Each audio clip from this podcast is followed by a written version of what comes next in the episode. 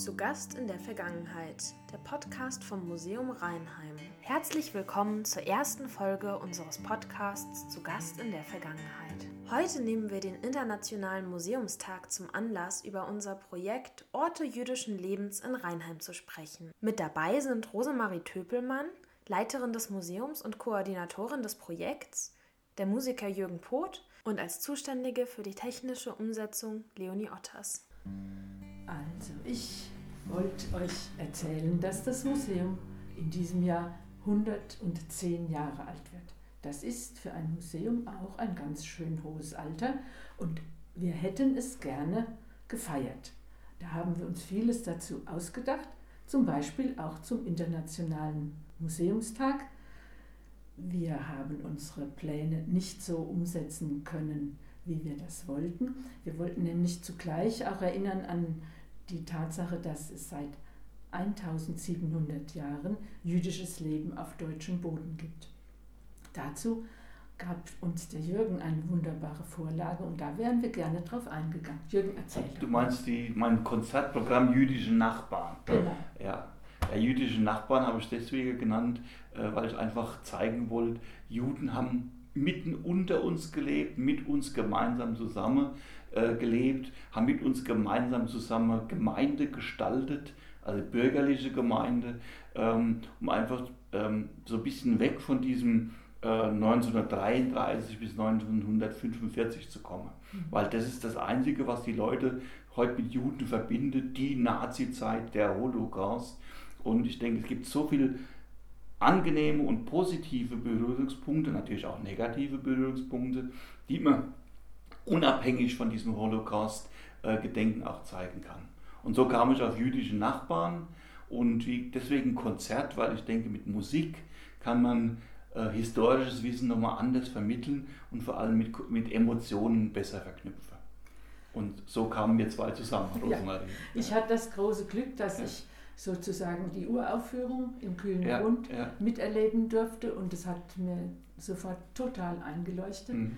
Und ich habe mir gedacht, wir könnten das, was du erzählt hast, was so allgemein in unserer Region alles äh, hingehört und reinpasst, dass es auf Rheinheim bezogen in mhm. der Kombination mit dem Museum, aber auch vielleicht mit dem Geschichtsverein ja. und denen, die etwas beitragen können, etwas wissen darüber, dass wir da zusammen einen Abend auf die Bühne kriegen könnten. Und ich habe umhergefragt, vor allen Dingen dich gefragt, ob du dir das mit uns zusammen vornehmen willst. Und so haben wir den Plan für dieses Jahr geschmiedet. Aber. Aber wir haben alle Masken auf, meinst du? Ja, genau. Ja. Manches ja. konnte von den Plänen, die wir hatten, nicht so umgesetzt werden, ja. wie wir es wollten. Wir wären am 27. März auf der Bühne gestanden und hätten das alles vor dem Publikum ausgebreitet, ja. was wir gefunden haben und was wir erzählen wollen. Aber ohne Publikum, nächster Gedanke, ja. muss es ja auch Formen geben, das jetzt an die Menschen zu bringen. Und da gibt es ja zum Glück junge Leute, die Techniken drauf haben, ja. mit denen wir uns nicht so gut auskennen. Ist vielleicht auch der Vorteil von Corona gewesen, dass man sich einfach was anderes überlegen musste. Genau. Ja? Und wenn man dann jemand hat wie die Leonie, die sagt, das geht doch auch vielleicht im Internet genau. mit modernen Medien äh, gemeinsam, da kann man doch gern drauf zurückgreifen. Ja. Ja, ich habe äh, mir ja dann überlegt, wie könnten wir das machen, wenn der 27. März scheitert. So ein bisschen zum Hintergrund war es ja so, ich hatte, ich hatte mich für ein Praktikum im Museum beworben im Februar und März und dann hatten wir Praktikum, allerdings war das Museum zu. Und dann war die Überlegung, okay, wir könnten diesen 27. März vorbereiten als Vororttermin, was wir auch gemacht haben. Aber nebenbei wollten wir gerne ein kleines Backup haben und haben gedacht, okay, wie können wir es machen, dass auch, wenn kein Mensch zugucken darf, wir unser Konzept quasi ja, vorstellen können. Und ähm, dann war zum einen der Gedanke, wir können einen digitalen Stadtrundgang machen. Das heißt, die Leute können sich von überall auf der Welt das jüdische Leben in Rheinheim angucken, indem sie sich ein Video angucken, in dem verschiedene Leute erzählen, was sie über jüdisches Leben in Rheinheim wissen. Und noch dazu haben wir gedacht, wir wollen es aber natürlich auch für alle Rheinheimer und Rheinheimerinnen, die interessiert sind an der jüdischen Geschichte, sichtbar machen und haben uns überlegt, wir bringen QR-Codes an die Häuser an und wollen damit zeigen, an welchen Orten es in Rheinheim jüdisches Leben gab. Wir müssen leider sagen, gab, es gibt es nämlich aktuell nicht mehr.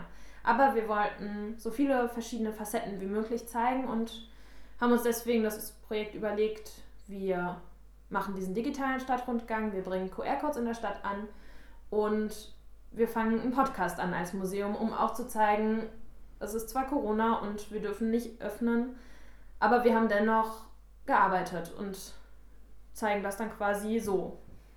Hm. Jürgen, an deinem Konzept hat mir auch total gut gefallen und ich fand das an diesem Abend, den ich miterleben durfte, wirklich so beglückend. Wir schauen nicht nur, wenn es um jüdisches Leben geht, auf dieses grauenhafteEnde der jüdischen Gemeinde hier, also der Gemeinden insgesamt hier in der Region und überall in Deutschland, sondern wir schauen auf eben 1700 Jahre, beziehungsweise so viele Jahre, wie Rheinheim zu bieten hat. Und das sind wirklich schon viele Jahrhunderte. Und dazu gab es Unterstützer und wir können jetzt wirklich, so wie es für deinen Abend gedacht war, immer, immer, immer weiter zurückgehen in den Jahrhunderten und feststellen, dass Juden hier in unserer Region, hier in Rheinheim, aber auch in den Stadtteilen eine sehr, sehr alte Geschichte haben. Und das aufzuspüren mit den geringen Spuren, die wir auffinden konnten. Das fand ich total spannend. Ja, die Geschichte vor 1933, das ist eine, wo man jetzt über das Internet natürlich auch Bilder zeigen kann. Das kann ich auf der Bühne nicht. Von daher ist dieses Konzept, was wir jetzt machen wollen, natürlich auch sehr gut. Und wir haben eine Geschichte nach 1945 in Rheinheim. Mhm. Und da können wir sicherlich was zeigen mit Robert Goldmann und Jakob Goldmann. Da können wir die Leute jetzt schon in unserem Podcast neugierig machen, was noch kommt. Prima. Und man muss ja auch sagen, auch wenn wir die Spuren hier in Rheinheim vor Ort nicht mehr finden, die Spuren sind noch da. Und es gibt ja Familien, die ausgewandert sind, die rechtzeitig emigrieren konnten, zu denen bis heute Kontakt besteht. Ja, ja.